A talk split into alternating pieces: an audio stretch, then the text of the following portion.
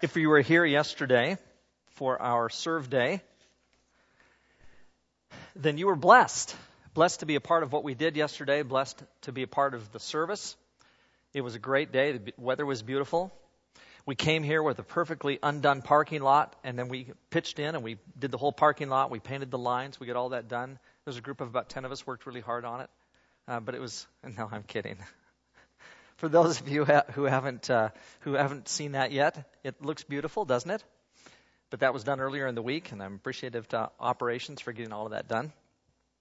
We did nonetheless have a great day yesterday uh, in the service that we did. It was absolutely wonderful, and there were people who came and uh, did some work around here, planted some flowers and things, did some straightening up, and then we had a chance to to do some work at some different houses, clean some gutters for some people, emptied a backyard. And I, I won't actually read the, the uh, text or the email that came in from the, com- from the, the uh, couple or the family that we cleared their backyard. They, we went into their backyard and they had, uh, they had beds in there, they had toilets in the backyard, they had an old broken down lawnmower, they had all kinds of stuff, and the grass was probably a foot and a half high. And we got this uh, text or email that said, thank you so much for coming and cleaning our backyard out. Uh, we, you know, we've wanted to get this done for a long time. We weren't able to do so, and now our children can go into the backyard and play, which is wonderful. I don't know all the reasons they didn't get their backyard cleaned up, but I'm grateful that we could have a chance to serve them and bless them and get that done. So if you were part of that, thank you for coming. Uh, we, we just had a wonderful day of service. A couple of things I'll mention that are coming up. I want you to be aware of these. One is on Wednesday night, this week, we're going to start uh, three different things. If you look in your bulletin, right in the center page, it says connect and grow spiritually. And it talks about a jam session, which has nothing to do with preserves, has nothing to do with berries or something. For those of you who are older like me and get confused about words, okay? And there's also going to be uh, a time for those who are younger in the faith or who are interested in some kind of reboot to go through a, a series on some basics. And then there's going to be a deeper study after that where we're going to play an NT Wright video and do some chapters in the book of Romans. We'll see how this goes. This first set is Romans chapters 1 through 5. Uh, and we'd love to have people come and, and participate in a study that, uh, that really um, is being done by what many would consider the best New Testament scholar in the world today, certainly the most popular one.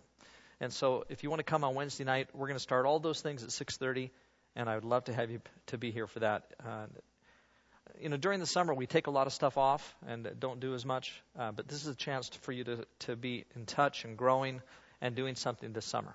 So please be a part of that. 6:30 on Wednesday night. Uh, today is the last day of classes. Next week is Showcase Sunday. It will happen in between the two services, so please come and, and be part of that. Support our uh, youth, uh, the Bible study, uh, the Bible classes and honor both the kids and the teachers for all the work that they do. That'll be next Sunday during uh, in between the two services. On June 26th will be the first Sunday that we go to only one service. So on June 26th there will be a service at 10:10. Okay, 10:10 on June 26th will be the first time for the summer of, of one service, and then we will go back to two services in September. And then a couple of other things. One is fishing day, July 9th. Everybody can come and fish at Crawling Valley Reservoir. You can talk to Mike Muirhead or Darcy Pollock about that if you're interested in knowing more. And then, of course, on July 10th, we are going to have a Stampede breakfast, but it's going to be completely different. You'll hear details about that later. Now, turn in your Bibles, if you would, to John chapter 10. We're going to get there in a bit. Not right away, but pretty soon. Every year, when Robin and I were in Abilene, Texas, Jonathan could attest to this. When we were in school back in the 80s, and I think it's not quite as prevalent as it was then, but there was a huge migration of monarch butterflies that would take place uh, in early fall. Like, say, October or so, all of a sudden the monarchs would start coming down, and you would find hundreds of them in the city of Abilene. They'd be all over the ACU campus. And what was happening was that the monarch butterflies can't take the cold weather of the northern states. And so they're up in the north for a while, but then as fall starts to come, they head for South Texas or for the southern part of the United States. You'll also find them in Southern California. And then they move into Mexico and they winter in Southern California, in Texas, and, and, uh, and Mexico. And it's a long journey. It's about 1,600 kilometers or so that these monarch butterflies have to, to fly in order to get down to their wintering ground, just like birds would do, except you can imagine it's a butterfly. They're not flying at 40 miles an hour or something on their way down there. It takes them, I'm sure, months to make the journey. Well, can you imagine these butterflies if, for whatever reason, they didn't realize, they didn't pick up on the fact that they were butterflies? What if they thought they were still caterpillars? Now, caterpillar has way more legs than a butterfly, so they might think that over a period of time they could caterpillar their way on down 1,600 kilometers to Mexico. But if you're a butterfly, you don't have all those legs. In fact, if you ever watched a butterfly walk, it's not really pretty. They, you know, it's like a drunken sailor kind of thing as they teeter along and the wings go back and forth. They, you know, they look like they're about ready to fall over all the time. Can you imagine a butterfly trying to make a journey like that, all because they didn't realize that they were a butterfly? They thought they were still a caterpillar. So they crawl everywhere they go. They're tripping over all the leaves. They're walking along the ground with all its obstacles, not making much headway. Or can you imagine if the ugly duckling never saw a swan, never saw her own reflection in the water, and just kept thinking that she was a larger than normal ugly duck with a really long neck? That would be unfortunate. Something would be missed if that was the case. And the fact is, we, you and I, who still think that we're caterpillars, or who still think that we are large, ugly ducks, are missing out when we fail to realize who it is that we are in Christ. And so, one of the smooth stones that we want to talk about this morning is the need for us to correct our perception. Get a different idea of who it is that we are in Christ. A correct perception of what it is that He has given us and what it is that he has made it, made us. Now, misperceptions can happen in different ways when it comes to who we are in Christ. Sometimes we don't even realize that we are created specifically for the purpose of being in relationship with Him. And we just move on in this world, acting just like everybody else, missing out on the joy of knowing Him, figuratively content with inferior and less fulfilling relationships. We're just like butterflies, not understanding who it is that we are. Yesterday, when we got here to do serve day, there was a couple that was sleeping down the hallway and just outside the doors. John got here, John Cogman got here first. Uh, he went over, parked by the dumpster. I pulled in. I parked my truck back by the, the stairwell and saw this couple. They're sleeping there outside the doors. Now, this is not unusual. This actually happens quite often. And they've been around a bit. They charge their cell phones on our outside outlets. Um, uh, I've seen these folks around quite a bit. But here's what struck me as I, I looked at this couple, and they were sound asleep. You know, I pulled up right next to them in the, my truck, and they didn't move. And, and in fact, they were probably enjoying it because the sun was kind of beating down, and it was probably nice and warm in that little alcove area there outside the door. It was probably pretty nice. Anyway, they're, they're sound asleep. And I thought to myself when I saw them, I, I thought, you know, here is a couple that could be so much more. And if you would see them, like he's kind of a, uh, a good looking guy. He's probably about six one, dark hair, kind of handsome, actually. The woman, long blonde hair, looks like she could be sitting here today, and, you know, we just think it's so great to have her here. And, and they could be so much more. In fact, I, I actually thought to myself, man, woman, Girl, do you realize you could do so much better? Like, I don't know who this guy is that's kind of dragging you down. He's got you sleeping on the concrete out here beside this door. But you could have a so much better life if you just recognized what was available and what you could have. And I felt sorry for them. Like they don't have a clue. They just don't understand where they're at and what they could have. They could do so much better. Sometimes we don't realize the new person that He has made us. So we just live as we've always lived. not being the new creation, not being, as we've talked about a lot lately, not being what we are. Can you imagine having surgery done that you needed to have done in order to make you healthy, but then after the surgery, never acting as though you were well? The surgery worked. You're well again. Everything is great, but you just don't pick up on it. And so you just continue to act ill even though you have been cured. Or can you imagine having thousands of dollars of dental work done and then never smiling because earlier you got in the habit of never opening your mouth because of your bad teeth? And so you've got this beautiful mouth full of teeth now. But you never show them off. You never smile just because that's your habit. You just don't ever recognize what it is that you have and let it show its potential. Sometimes we don't follow him into the new place that he offers us to live, prefer, preferring to stay in our old, broken down house. We're like sheep. We're going to read a passage about sheep in just a moment, but we're like sheep who are offered a green pasture, and instead we just stay in the pen with the beaten down dirt and the rocks that are showing and the little weeds, never taking advantage of what's there, but just staying with the dirt and the stones. It's like we have a new wardrobe that He has given us. And we just don't put it on. So we put on the same old, dirty, holy jacket in the middle of winter, even though we've got this nice, new, warm winter coat. And it never provides for us the kind of warmth and protection that we could have because we don't allow ourselves to seize what we have. Well, in, in all those cases, what's happening is that we're not really living. And I want us to watch a video clip now that kind of expresses this. Could we get the lights too, Glenn, in addition to playing the video? Thanks, Ethan.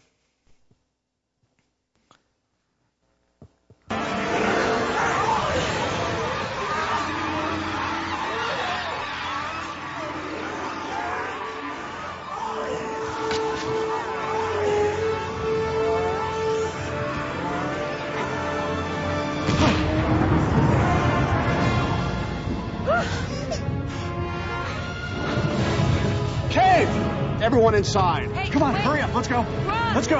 Go. Go. No! No more caves, Grug. What? We're gonna jump on the sun and ride it to tomorrow with Guy! Wait, wait. So you're all going to do this? Thunk? Sorry, Dad. You have to stop worrying for all of us. It's my job to worry. It's my job to follow the rules. The rules don't work out here. They kept us alive. That wasn't living. That was just not dying. Have you seen the Croods? I haven't. Not until I saw this clip, anyway. But do you get that line at the end? That's a great line. This is not living! This is just not dying! And that's so often the way that we live. Especially when all we're doing is following the rules. And we think that life in Christ is nothing more than following those rules. And Jesus, I would say, has something so much better intended for us. We live as a four, or we live as a five, or maybe we really go for life and we live as a six.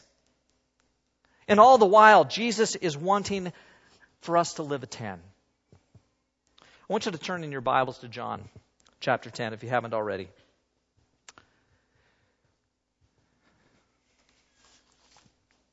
It's on page 759, by the way, in the Pew Bibles, if you're looking at one of those. And here's something I want you to keep in mind as we begin to read this. I'm going to read the first six verses first. And what you have to know, what you have to keep in mind is Jesus is the gate. Okay? Keep that in mind. Jesus is the gate.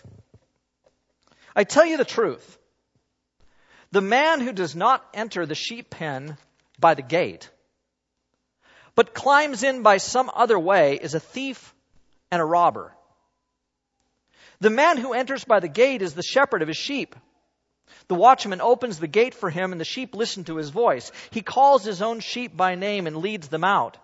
When he's brought out all his own, he goes on ahead of them, and his sheep follow him because they know his voice. But they will never follow a stranger. In fact, they will run away from him because they don't recognize a stranger's voice. Jesus used this figure of speech, but they did not understand what he was telling them. Now, Jesus is the gate. All those others who come are thieves and robbers. But what's clear to me in this story is that there are those who serve the role as shepherds who don't really follow the gate or go through and in and out through the gate, and because of this, they miss something dramatic, and therefore so do their flocks. Let's read the rest of this now, verse 7 through 10. Therefore, Jesus said again, I tell you the truth, I am the gate for the sheep. All who ever came before me were thieves and robbers, but the sheep did not listen to them.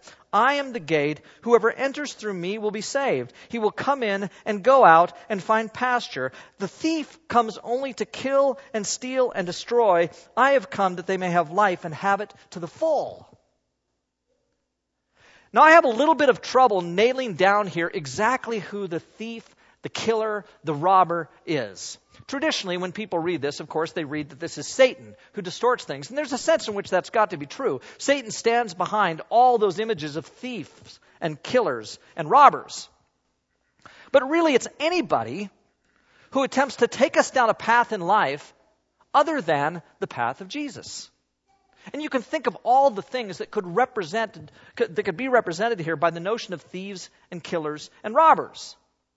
Like everything from materialism to the things that we read on TV or read on TV, that we read on the internet, that we watch in TV or in the movies or anything else. There are a plethora of voices out there that draw us away, attempting to distract us and take us from what the gate is all about. And Jesus is the pathway, not just the pathway to God, but in this case, Jesus says the pathway to abundant life. And we try all kinds of other ways.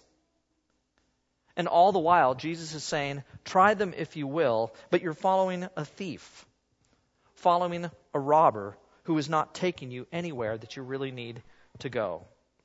Now, one thing else I wanted to tell you here, which is really important, I think. In John 10:10, 10, 10, when it says, "I have come to give you life, and to give you life to the full," there are in Greek two words for life. There's bios, which is like biology, things that are alive. Butterflies are alive.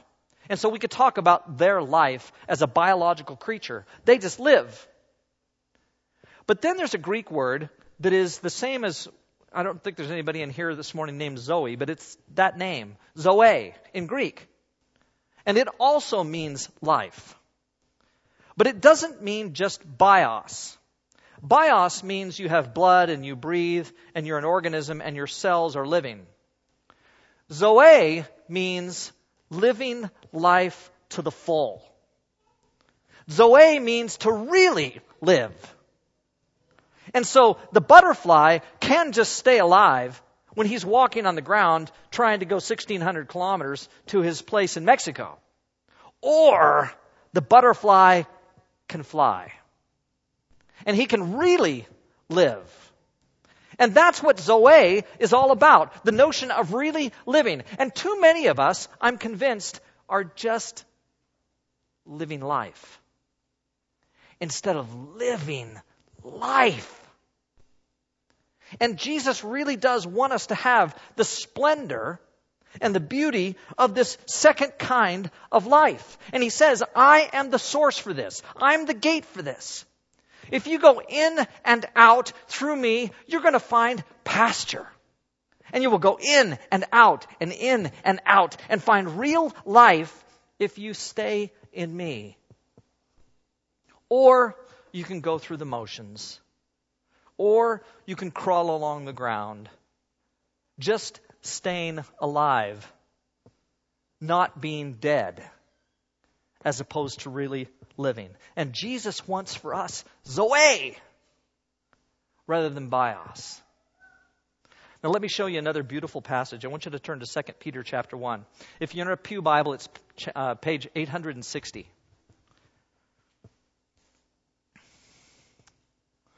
You know, this kind of life that we're talking about this morning, Zoe, is not found through hard work.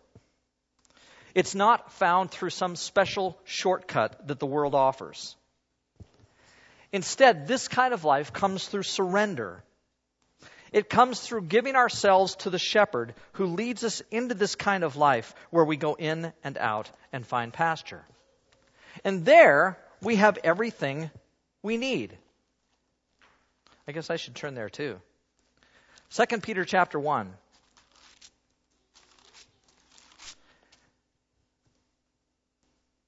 Verse 3 says, His divine power has given us everything we need for life and godliness through our knowledge of Him who called us by His own glory and goodness.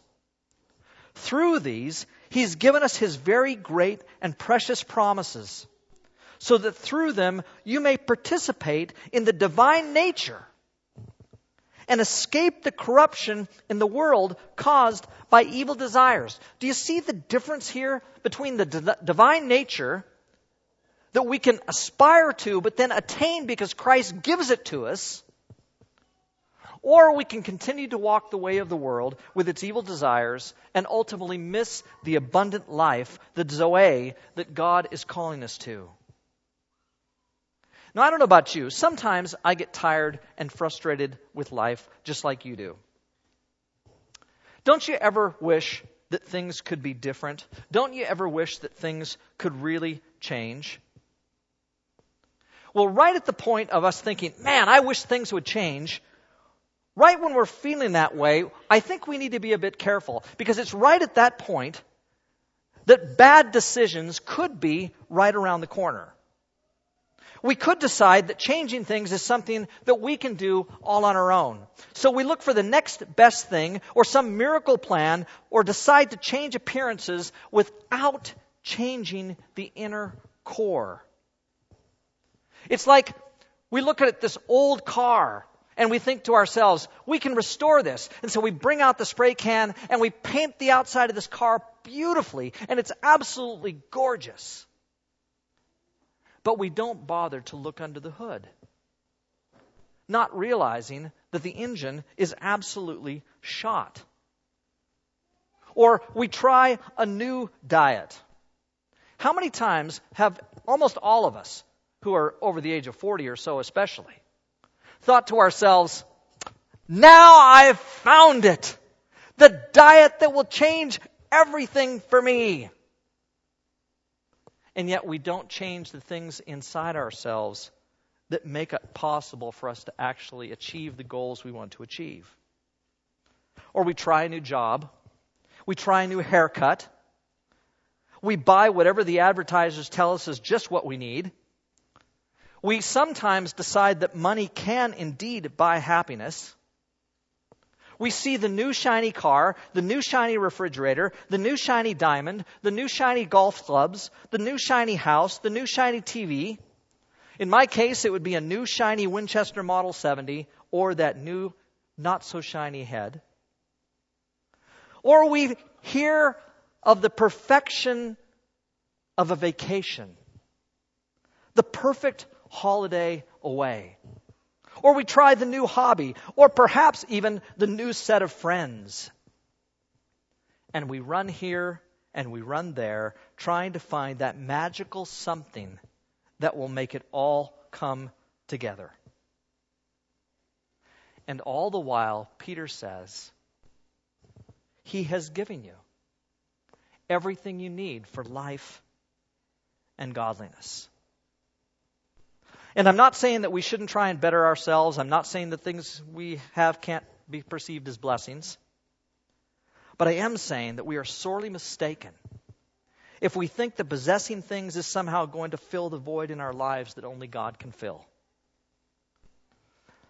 It's in Jesus that real life, real Zoe comes. Period. Everything else is ultimately a passing fad, a rusting treasure, an ultimately unsatisfying choice, and sometimes even a cruel distraction. We get distracted by all the shiny things in life that scream for our attention, when all the while God says that He is the source of everything that we need. And so here's what I want you to do. When you're feeling dissatisfied, and you know, I, I could say this morning, raise your hand if you ever feel dissatisfied. And everybody's hand would go up, unless you're one of those two little ones back there. When you're feeling dissatisfied, I want you to make a mental inventory of what you really, really need loving relationships, adequate food and shelter, opportunities for meaningful, purposeful activity, just some simple pleasures, maybe a few moments for reflection, and then spiritual wholeness and oneness with the Creator. These are the kinds of things that we really need. And at those times when we're feeling frustrated and dissatisfied, I want us to focus there on these few simple things. And recognize that abundant life doesn't come with what we have or achieve, it comes with who you know.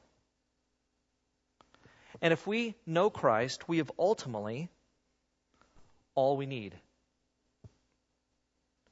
The beautiful thing is that if you do this and consider seriously what you have in Him, you have a chance at obtaining real joy. Not just a temporary buzz where you get whatever this new thing is, you buy the next edition of something, and you think, I've finally got what I want. I've got 2.0. And then we realize that there's going to be a 3.0. And there's going to be a 4.0 and a 5.0. And folks, this is never going to end. If the age of computers tells us anything, it's that there will be a faster processor, there is going to be a larger hard drive, there is going to be more powerful software. This will never end for the rest of your life. Get used to that. If you're in photography, you know there is always going to be a camera that does more with higher resolution. It's just a fact. God wants us to stop clamoring after whatever new material possession that we can think will satisfy us and just to rest in Him where abundant life is. I was in Nashville most of last week. And at the end of this last week the, of the uh, Christian Scholars Conference, uh, because of some tests that I had taken earlier, just before I left, I started to be afraid that I was going to pass a kidney stone. I had swollen kidney. Got to go see what that's all about this week. But the doctor said, You may have a kidney stone. So I started thinking about being the ramifications of being down in Nashville and having to go to the hospital, the possibility of this kidney stone. I went to the nurse, the, uh, they had a little Quonset there with a nurse in it for the university students. I went in and I said, You know, I, I said, I'm feeling some pain in my kidney and I've had some tests, maybe that I've got a kidney stone. I said, I've never had one before. What should I do? And she said, Don't come here. She said, if you, if you think you have a kidney stone, she said, just get in an ambulance and go to the hospital. and then I talked to a few other people there. I said, What hospital should I go to if this happens? And they said, Just go to Vanderbilt. Don't go anywhere else. thinking, man, this is serious stuff. I got to go to the right hospital. And I got to make sure I go to the hospital. But the other thing I kept thinking about was Dana Rippenhagen. And I kept thinking, since Dana was a little girl, she has had one kidney stone after another. Her body just is made to produce these things. And so she does. And because of it, at different times, she endures incredible pain because of that. And I kept thinking, if she can do this, I can do this. Maybe this won't come, but if it does, I can get through it. Well, what's impressive with Dana, of course, is not that she has put up with countless kidney stones. She can't really help that. But it's her attitude in the midst of putting up with the kidney stones. She is beset with a whole life of abundant physical pain. But when I think of Dana, I don't think of somebody who just lives in pain. I instead think of someone who is living an abundant life.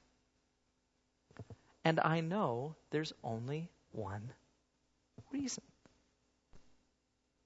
And it's because of Jesus.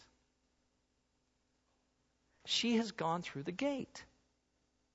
And she goes in and out and finds in him pasture.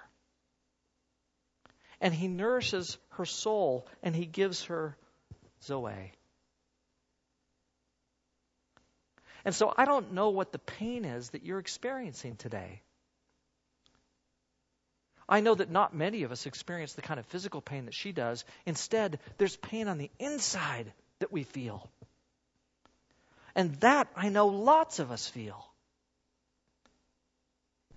And I know that for that pain, along with hers,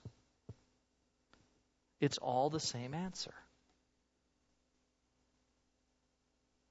And that's the answer that we need to continue to access going through that gate.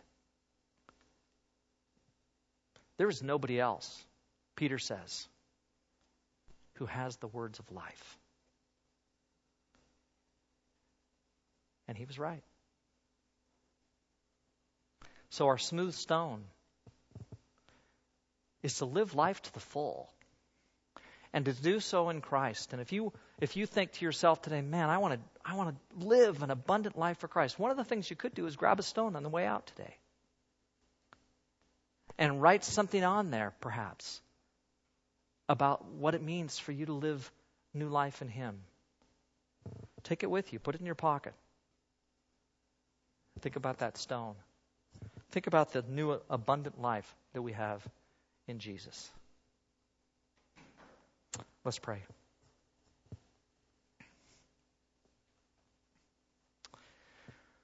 Lord, I'd pray that you would bless us as we go through the coming days. That at that mo- those moments when we feel like oh, life isn't what we want it to be, that you will help us to, to look to you, to recognize that you're the access point, the gate for real living, for real life, and help us to go right to you. And Father, you, you promise that you've given us all we need for life and godliness. Help us to live like it, accepting what it is that you've given us. It's through Jesus we pray. Amen.